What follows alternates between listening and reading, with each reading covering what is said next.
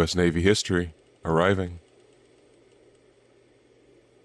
Welcome back to the United States History Podcast. My name is Dale, and I'm joined, as always, by my executive officer, Stephen. Uh, bilge is clean, Captain. All right, we'll get you pumping out there again later. Because, you know, these wooden sailing vessels, they leak.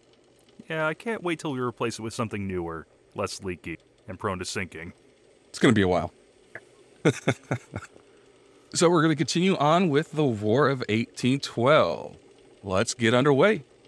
So, earlier in London on May 11th, an assassin killed Prime Minister Spencer Perceval, which resulted in Lord Liverpool coming to power. Liverpool wanted a more practical relationship with the U.S. On June 23rd, he actually repealed the orders in council. But, of course, because of communications, the U.S. was unaware of this. Because it took, why, it took, like you calculated last week, three weeks for the news to cross the Atlantic. On June 28th, the HMS Colibri was dispatched from Halifax under a white flag of truce for New York. On July 9th, she anchored off of Sandy Hook, and three days later, sailed back to England with a copy of the Declaration of War. With the British ambassador, Mr. Foster, and the consul, Colonel Barclay. She arrived in Halifax, Nova Scotia, eight days later, and the news of declaration of war took even longer to reach London. In response to this declaration of war, Isaac Brock issued a proclamation alerting the citizenry of Upper Canada of the state of war and urging all military personnel, quote, to be vigilant in the discharge of their duty and to prevent communication with the enemy and to arrest anyone suspected of helping the Americans. So, do we know why that prime minister was assassinated? I, I can only assume it was something unrelated.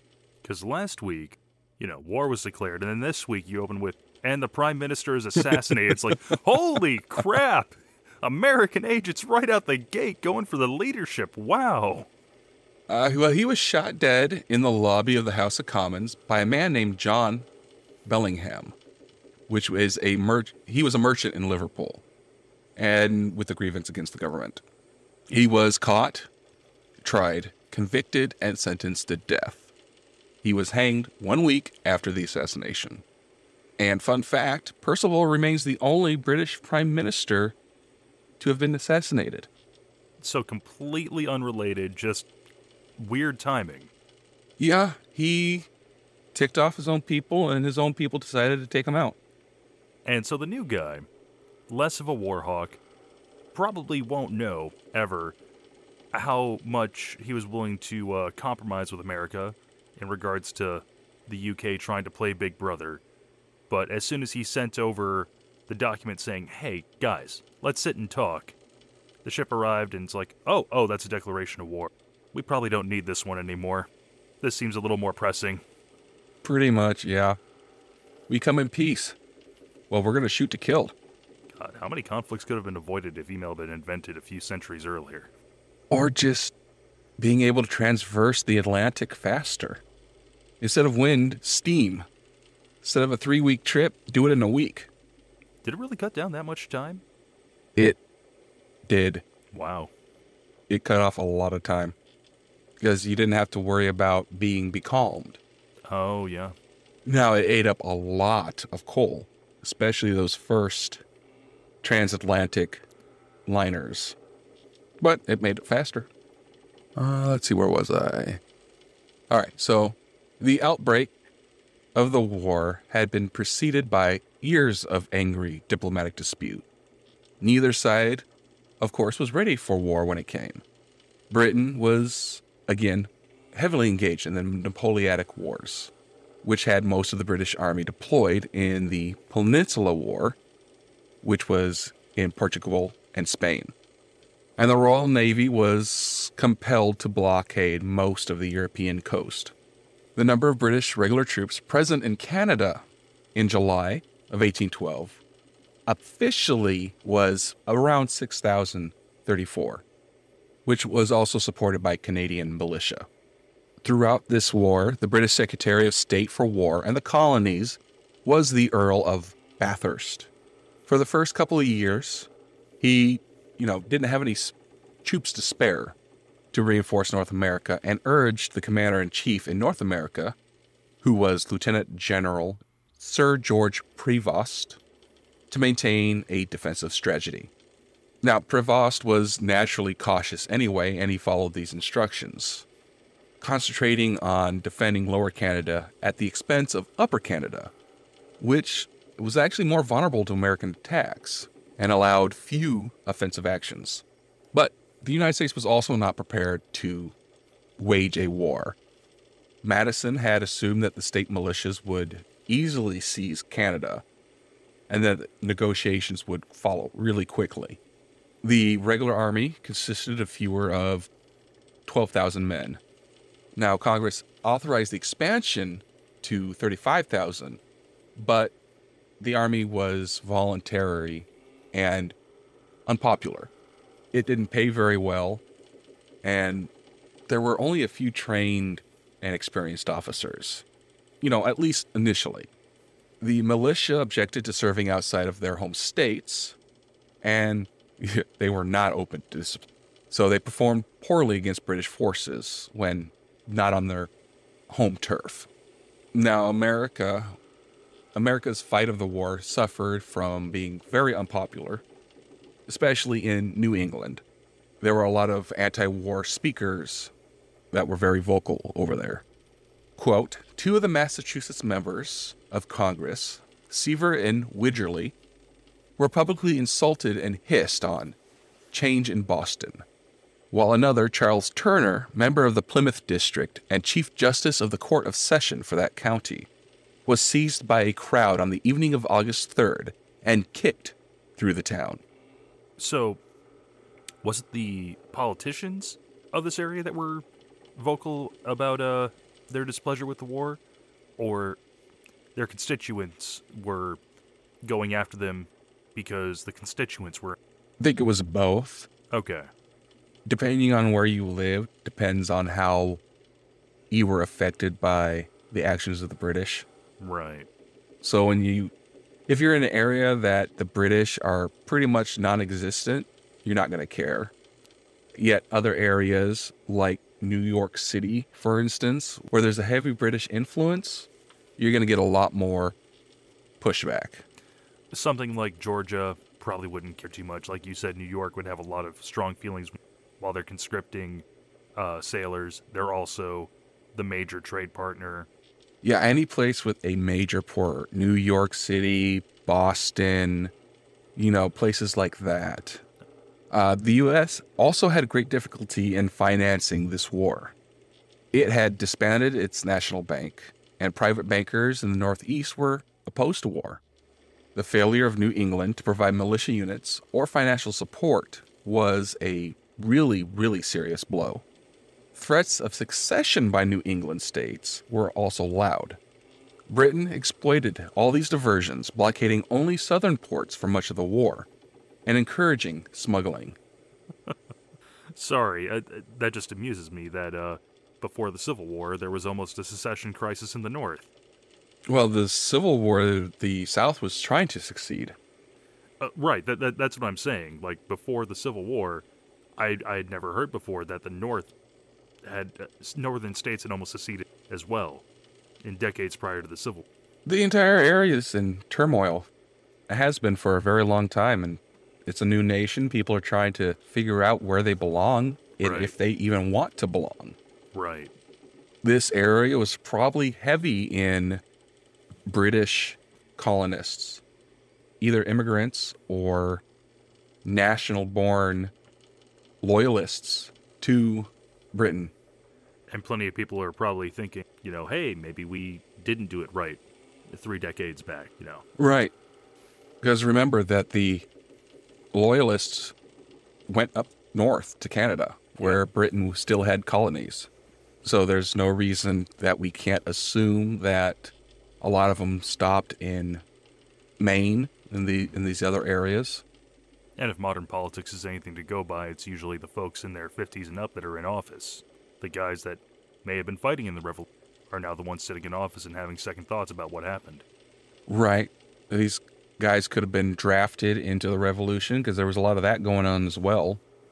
So it's like, we were drafted into this fight. We didn't like this fight in the first place. Let's not do it again. So on July 12th, General William Hull led a invading American force of about a thousand untrained, poorly equipped militia across the Detroit River and occupied the Canadian town of Sandwich, which is now a neighborhood of Windsor, which is in, in Ontario.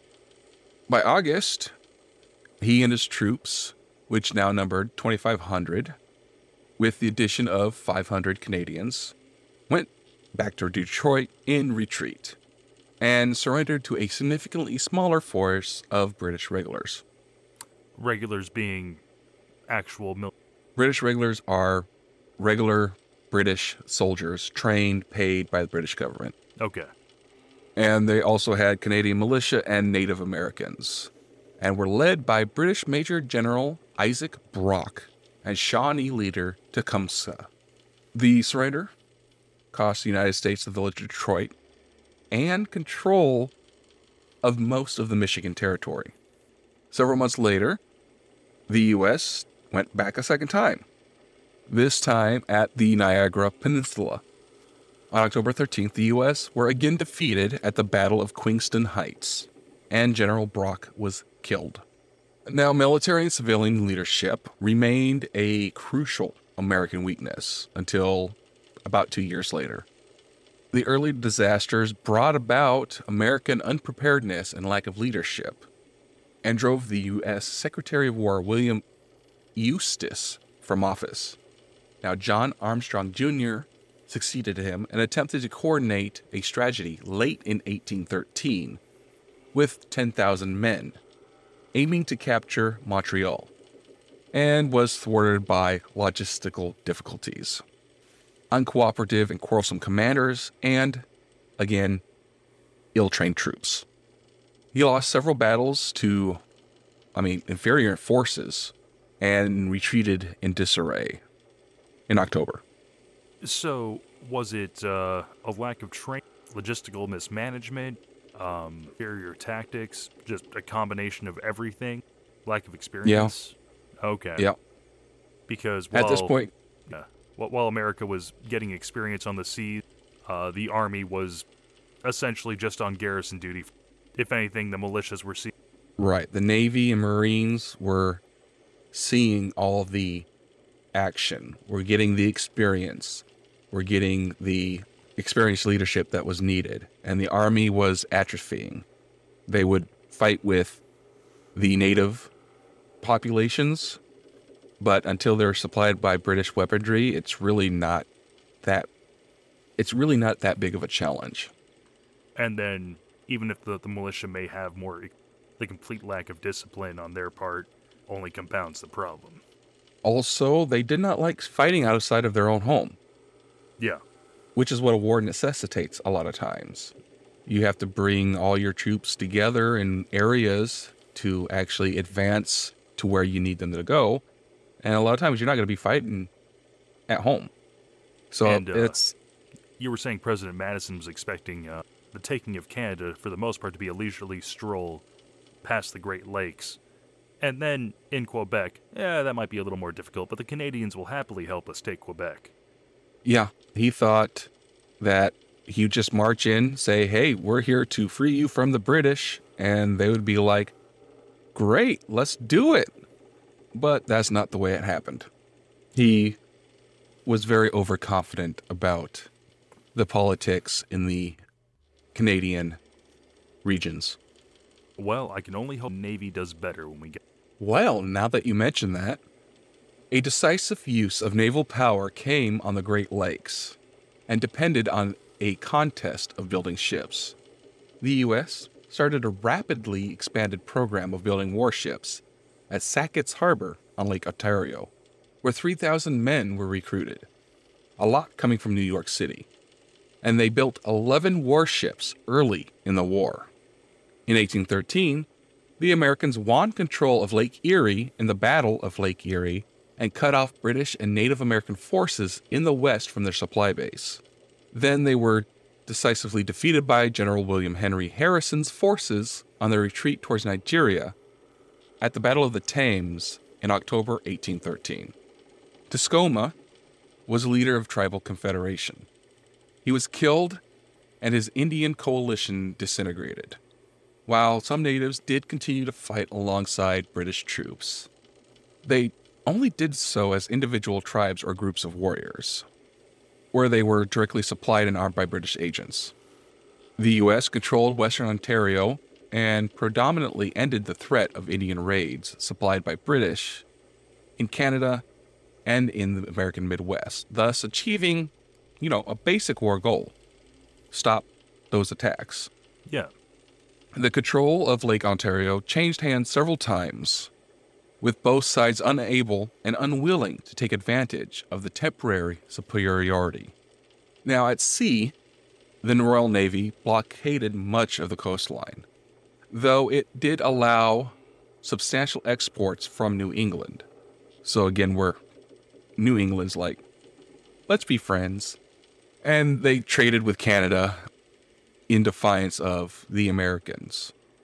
The blockade devastated American agricultural exports, but it did help stimulate local factories and produced goods previously imported. Now, the American strategy of using small gunboats to defend ports was it was it was terrible. The British raided the coast at will.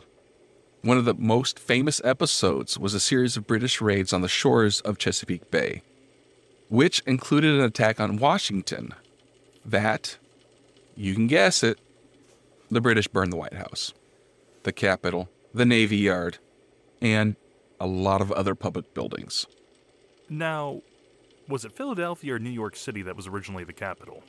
Originally, Yeah. it was Philadelphia, and then it changed to New York City before it went to Washington. So how long was DC? Because that's just salt on the wound in the last decade. Because you know, building up a, a whole city out of a swamp is no easy t- or cheap. Yeah. So, Washington, D.C. was established in 1790. So, it had been around for quite a long while now. So still not great, but the infrastructure had been there for more than a hot minute. 20 some odd years, they would have been established. So, the British power at sea allowed the Royal Navy to levy contributions, quote unquote, on Bayside towns in return of not burning them down to the ground. So extortion. Yeah, extortion. Okay. You pay us, we won't kill you. Hey, as, as someone who would be living in this, uh, then I that sounds like a great deal. I like living here. Have some grain. Now, the Americans were more successful in ship to ship actions. They sent out hundreds of privateers to grab British merchant ships, which, of course, damaged the commercial interests in the West Indies. After Napoleon abdicated his throne on April 6th, the British now could send veteran armies to the U.S.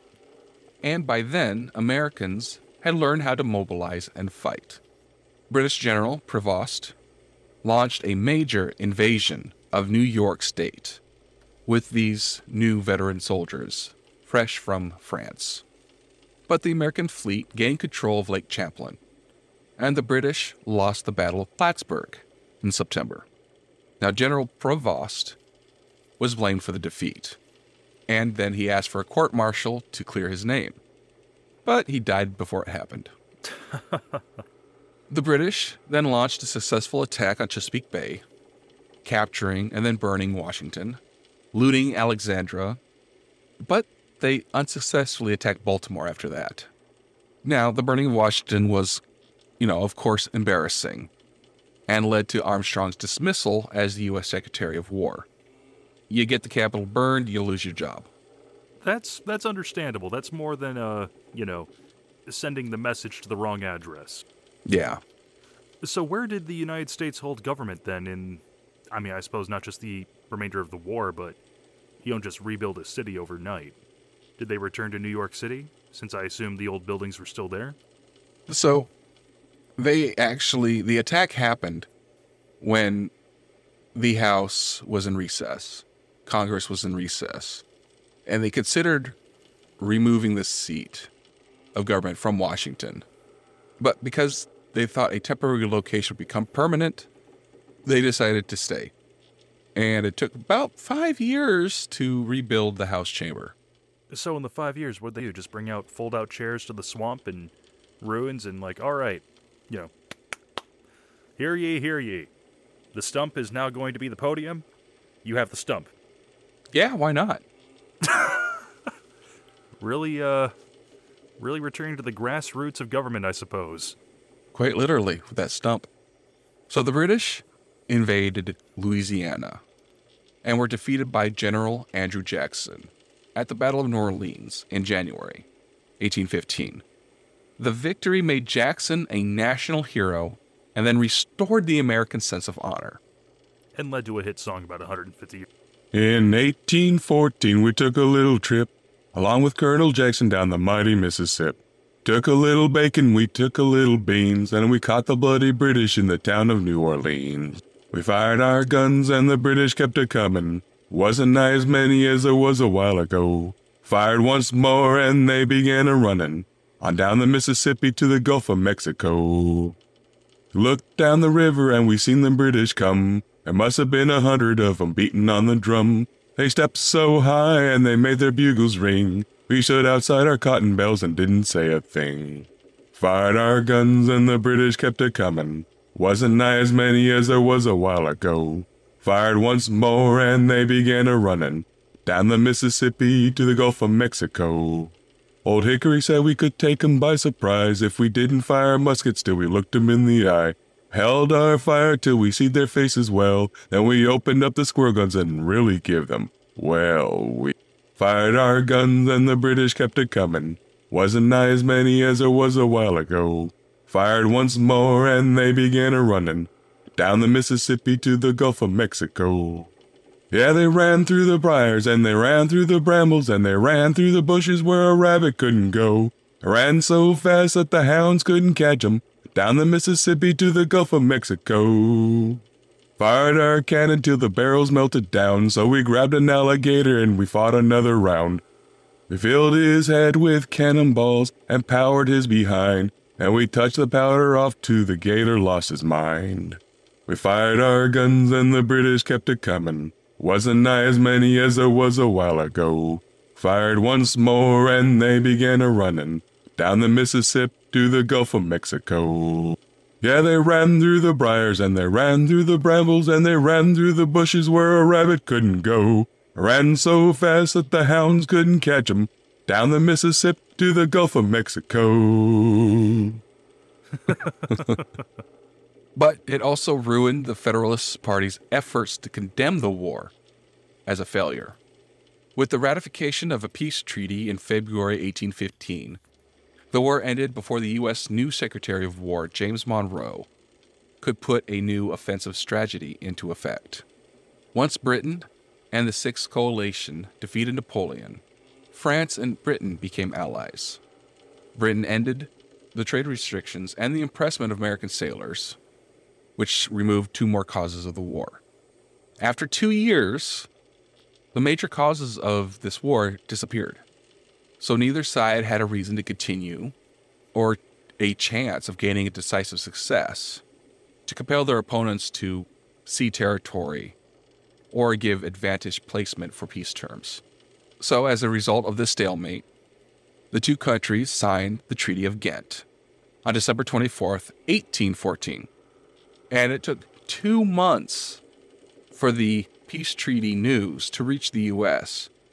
So that fighting continued for two more months after the treaty was signed. Hence the Battle of New Orleans taking place 1815. Exactly. The war fostered a spirit of national unity and an era of good feelings in the U.S. and in Canada. And it also opened a long era of peaceful relations between the United States and the British Empire. At long last, we were now friends. It only took two wars. two wars, 30 years, a burned capital, an assassinated prime minister that we do not have anything to do with. Yeah. So now we're going to get a little bit deeper into these three theaters, if you like. And those those three theaters, just to recap, would be the Great Lakes, the eastern seaboard of the United States, and the Gulf Coast. Yes. Yep. Okay.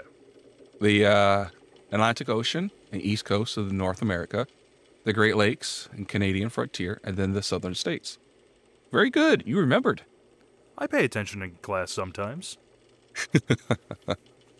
So, in 1812, the Royal Navy was the world's largest, with 600 cruisers and a lot of smaller vessels. Now, a lot of these were involved in blockading the French Navy and protecting British trade against French privateers, usually. But the Royal Navy still had 85 vessels in American waters. So, the Royal Navy's North American Squadron was based in Halifax, which bore the brunt of the war. Since that's where your Navy is, that's where we're going to go. Usually, the fleet there numbered one small ship of the line, seven frigates, nine small sloops and brigs, along with five schooner, along with five schooners.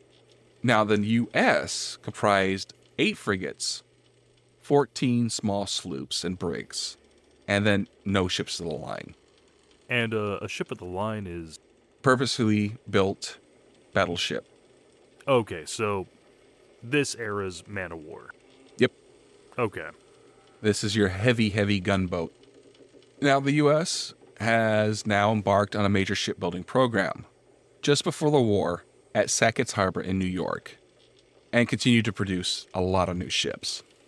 Now, three of the existing American frigates were, were very, very large and very, very powerful, especially for their class.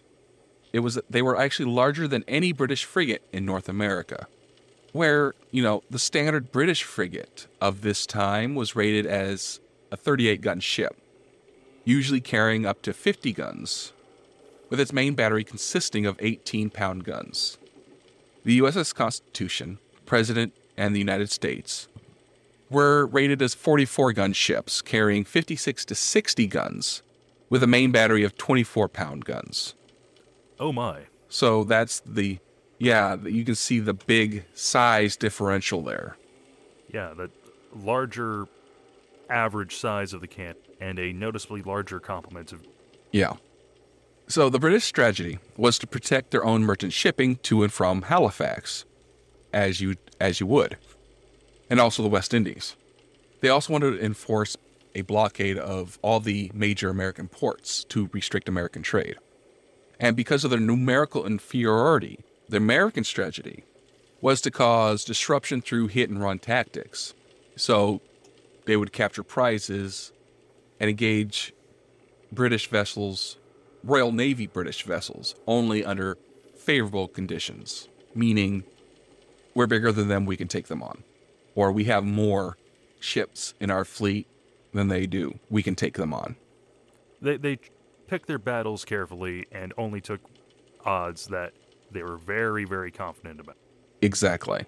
Okay. Which, to be fair, That's just smart tactics. most U.S. Navy and Royal Navy engagements were like that. If you were confident you could take them out, you go for it. If you were not confident you can take them out, you run. And if it seems like a 50-50 shot, those aren't good odds. You, you both You run. Yeah, you both just observe and report and head back to base. It also depends on the captain. If the captain thinks he's got something to prove, mm. then he might say, screw the odds, we're going. But yeah, most likely though, if it looks like certain death, you run. So days after the formal declaration of war, the U.S. put out two small squadrons, which had the frigate President and the sloop Hornet, which was commanded by Commodore John Rogers. The frigates United States and Congress and the brig Argus was under Captain Stephen Decatur. You recognize that name, don't you? That does sound familiar. Now, they were initially concentrated as one unit under Rogers, who intended to force the Royal Navy to concentrate its own ships to prevent isolated units from being captured by his own powerful force. And at this time, large numbers of American merchant ships were returning to the U.S. with the outbreak of war. And if the Royal Navy was concentrated, it could not watch all the ports on the American seaboard. So, of course, this strategy worked. The Royal Navy concentrated most of its frigates off New York Harbor under Captain Philip Broke, which allowed a lot of American ships to reach home. Now, when they reached home, um, did a lot of the ships and crews volunteer to become privateers for the American Navy then, and uh, get refitted with uh, arms in order to, you know, help with the war effort, or did they continue with their uh, shipping activity, but probably going to? Probably whatever the captain of that ship felt was most advantageous and most profitable. Hmm, okay. So, if they felt that uh, they could take merchant ships, then they would privateer. If they had like a very tiny boat that wasn't going to do much, but was fast, they would probably continue doing merchant activities. Okay. Now, Rogers' own crews captured only five very small merchant ships, and the Americans never concentrated more than two or three ships together as a unit after that. Now, on the Constitution, which was commanded by Captain Isaac Hull, they sailed from Chesapeake Bay on July 12th, and then on July 17th, Broke's British squadron chased them off New York.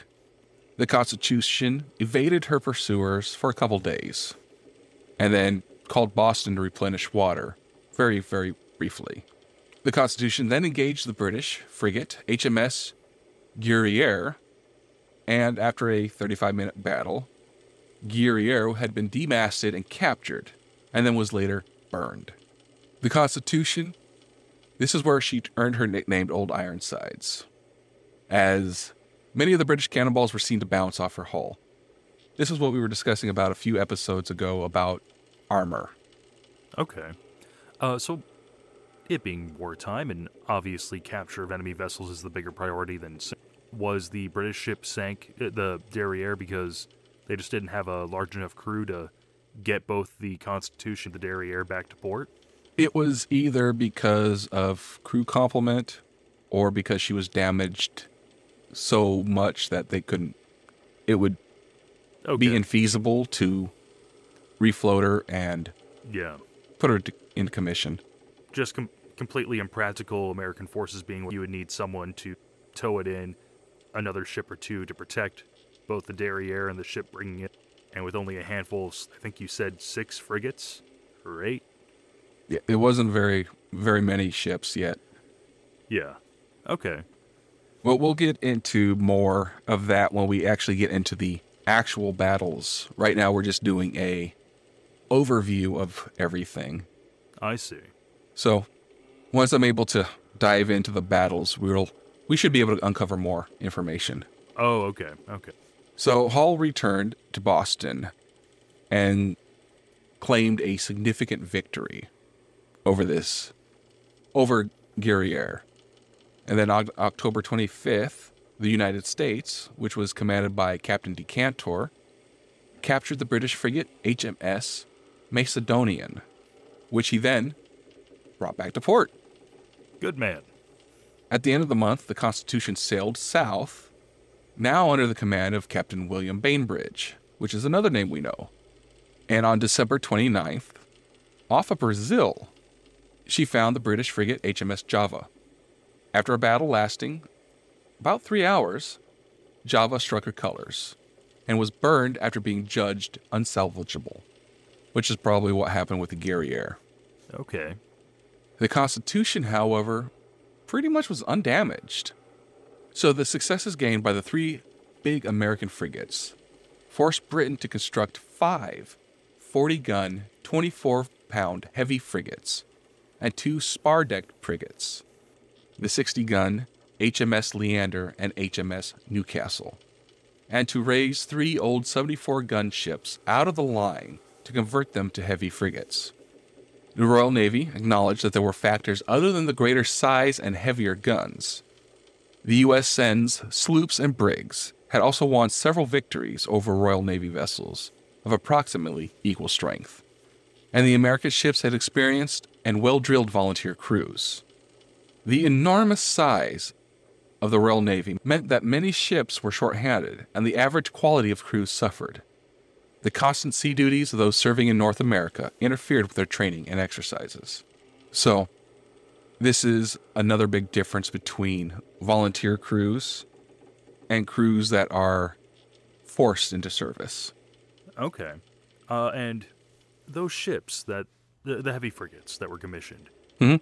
that isn't just you know you snap your fingers and then oh hey look, I have a trio of new heavy frigates. Go on and sail to the new world. Give 'em hell. That takes time. Uh, It does take time. how long are we talking from commission to actually being seaworthy and battle ready? As long as the supply lines are fine, couple months. Oh wow, that's home contractors. What are you? If the British Empire can get heavy frigates in a matter of months, what are you doing taking uh, over a year on some of these projects? Well, nowadays boats are a lot more complicated than they were back then. That sounds like an excuse. Well, yeah, still true. I don't know. I just had in my head like uh, commissioning a ship of the line like that would, you know, take years. You know, having to draft up the design, get the lumber prepared properly, you know, build the frame, and then the outer hull, inner hull, decks. I imagine those cannons aren't something that, you know, are just very installed on the ship. Probably having to put it through trial runs just to make sure everything's good and tight. Well, you also have to understand in this time, the sea, the boats were very, very profitable. This is how trade was done for the most part. So these ship builders were very, very good at their job. Okay, And as long as they had the money to be thrown at the getting these ships built, they were built quickly. So, while assembly lines had not been invented yet, it was uh, like the ship industry was akin to the auto industry is nowadays in how widespread and prevalent it and it was very very efficiently figured out how to go from order being placed t- and here's your new Yeah. okay So the capture of three British frigates stimulated the British to greater exertions. More vessels were deployed on the American seaboard, and the blockade was tightened. And on June 1st, off Boston Harbor, the frigate Chesapeake, which was commanded by Captain James Lawrence, was captured by the British frigate HMS Shannon under Captain Sir Philip Broke. Lawrence, who was mortally wounded, he famously cried out, quote, Don't give up the ship. Hold on, men. The two frigates were nearly identical in size. Chesapeake's crew was larger, but most had not served or trained together, so new crew. The British citizens reacted with celebration and relief that the run of American victories had ended. So they think. Now, this action was by ratio one of the bloodiest contests recorded during the Age of Sail, with more dead and wounded than HMS Victory suffering in four hours of combat at Trafalgar. Captain Lawrence, as mentioned, was killed, and Captain Broke was so badly wounded that he never again had a command at sea. Now, in January, the American frigate Essex, under the command of Captain David Porter, sailed into the Pacific to harass British shipping, as they do. Many British whaling ships, they carried letters of marque, allowing them to prey on American whalers. And then they nearly destroyed the industry. huh Now, the Essex challenged this and inflicted considerable damage on British interests before she and her tender, Essex Jr., was captured off Valparaiso, Chile, by the British frigate HMS Phoebe and the sloop HMS Cherub in March. You like that, Essex Jr.? uh, i feel like that's the Boaty McBoatface of Well, she had 20 guns on her, so not really. oh no okay so that a little less friendly than Boaty McBoatface. Yeah. Oh, a tender had guns Yeah. Huh. I I don't know. I, I my grandfather served in the Navy uh, for I think five years active, 15 year um, reserve, and he said his ship was a submarine. How he described it, I always assumed tenders were primarily support craft for uh, repairs and resupply. No real firearm, uh, no real defensive measure, so to speak. Now, yes. Oh, okay. Back then, not so much. Right. Our supply ships, our oil tenders, our subtenders, all, all the supply side vessels, they're not armed. Okay. Now, back in this day and age, in the early 1800s, you had to arm your stuff. Well, yeah, yeah, I, I suppose a completely unarmed supply vessel is just screaming, especially if it's taking part in active uh, military maneuvers in a time of war. is just screaming, "Come take me for prize! Come on!" Yeah. If they're unarmed, they're looked as any other merchant ship. Which, back in this time, if you're a merchant ship, just by flying the colors of a nation that you are at war with, you know, suddenly you're fair game. Yep, you're a target. Mhm. That's what the navies are targeting merchant ships, disrupting the supply lines. And that still holds true for even up to World War II. That's why the German submarines went after convoys of merchant ships. And we did the same for German shipping, Italian shipping, Huh. Japanese shipping. But, you know, we'll get more into that in World War II. I was going to say, I guess that's the stuff they don't talk about because it's not nearly as uh, glamorous or able to be romanticized as much. they used our losses as a call for solidarity against the enemy. Yeah. But yes, then kept their merchant losses as quiet as possible. The British sixth rate cruiser class brig sloops did not fare too well against American ship rigged sloops of war. The Hornet and Wasp, constructed before the war, were very powerful vessels, and the Frolic class built during the war were even more powerful. The British brig rigged sloops tended to suffer fire to their rigging, a lot more than the British ship rigged sloops. The ship rigged sloops also could back their sails in action, giving them another advantage in maneuvering. Now, batting the sails, that's effectively unfurling more sails off the side of the ship to help catch more wind. Sails you were talking about, those are like lead sails. They Oh, give you extra push, and back sailing is going in reverse. They can set their sails in a way that will make their ship go backwards. Maneuvering is very important during sea battles. So, because of all their losses, the British Admiralty made a new policy that the three American heavy frigates that had been tearing them up will not be engaged except by a ship of the line or smaller vessels in squadron strength. So, an example of this was the capture of the president. It was by a squadron of four British frigates. And then a month later, the Constitution engaged and captured two smaller British warships, which was the HMS Cyane and the HMS Levant. So, the first one was an example of the new policy working. The second one was of the new policy failing or not following the new policy. All the way from the top down, it was if you see any American frigate, run, unless you're a ship of the line, or you have at least three buddies with you. Those three specific frigates, Okay. because they were the biggest frigates that we had and most effective. I mean, that's certainly a morale booster. Oh, immensely morale. All, these successes in single ship battle did raise the American morale, even after the repeated failed invasion attempts of the upper and lower Canada. Hmm. But, of course, all these vic- small victories, they didn't have any military effect on the war. No. Oh, heavens no. They did not alter the balance of naval power either. They did not impede British supplies or reinforcements, and they did not even raise insurance rates for the British trade. Oh, that's just. Oh. These three ships were just a morale booster for the US and a morale detriment for Britain. I the fact that insurance rate insurance rates for shipping didn't go up despite what's going on. Listen, guys, yeah, we know those three frigates are scary, but what It's such a small chance you'll run into them, and unless you're going to American shores, you're fine. Don't worry about it. We won't worry. About Well, until the privateers come into the picture.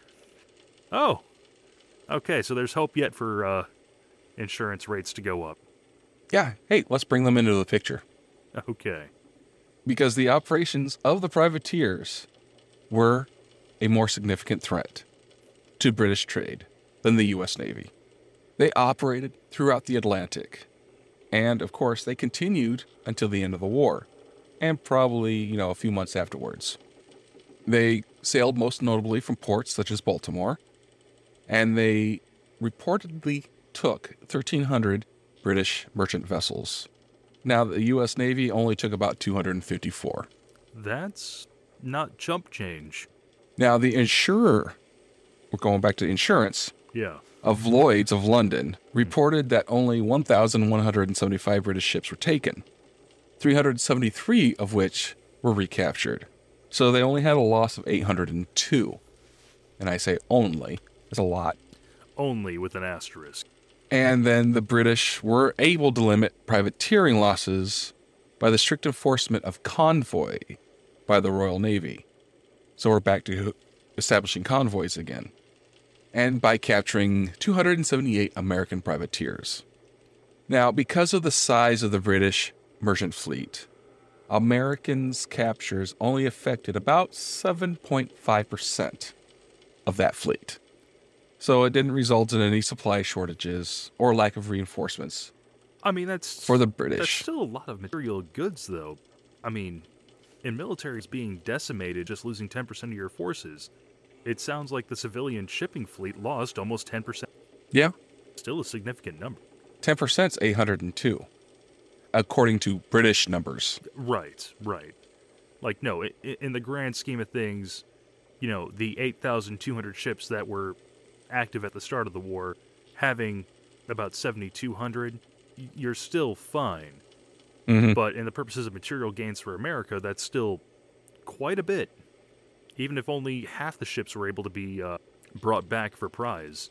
Now, here's something that's surprising the British did not rely as much on privateering. I mean, that makes sense considering having their navy. Right, because they are just fresh off of a war, they still had their navy built up. Hmm. So the majority of the 1,407 captured American merchant ships were taken by the Royal Navy. This war was the last time the British allowed privateering, since the practice was starting to become politically inexpectant and the diminishing value of maintaining its naval supremacy. Now, privateering remained popular in British colonies. This was also the last hurrah for privateers in Bermuda, who vigorously returned to the practice after experience in previous wars. The Bermuda sloops captured 298 American ships. Oh my. Yeah.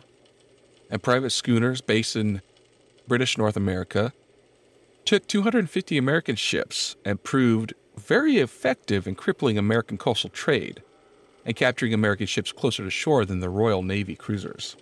So, as someone who has grown up in the midlife, I must ask did we have piracy on the Great Lakes? Or I should say privateers? Because I'm, I'm enjoying the picture in my head of just, uh, you know, some Wisconsinite. Hey there, you dirty British. You know, get the heck off my lake. Yeah, there was piracy on the Great Lakes Ah, Wisconsin. Stay classy.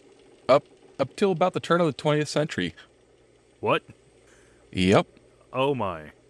Dan Seavey was the last pirate operating until February 14th, or at least he lived until February 14th, 1949. Oh, well, I think we have a, a Valentine's. He was a sailor, fisherman, farmer, saloon keeper, prospector, U.S. Marshal, thief, poacher, smuggler, hijacker, human trafficker, and timber pirate in Wisconsin and Michigan. There's a biography I need. Dan Seavey. He's writing it down, folks.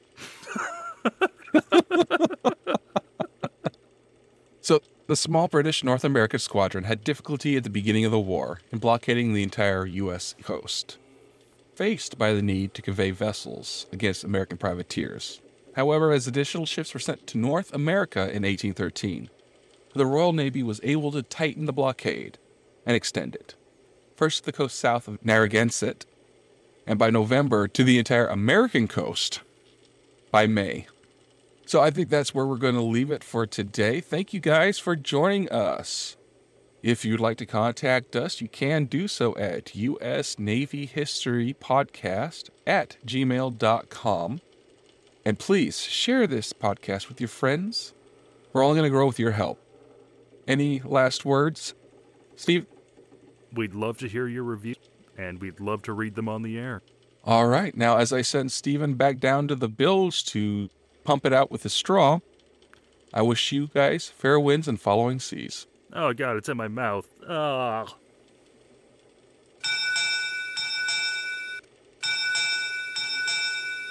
U.S. Naval History Podcast, departing.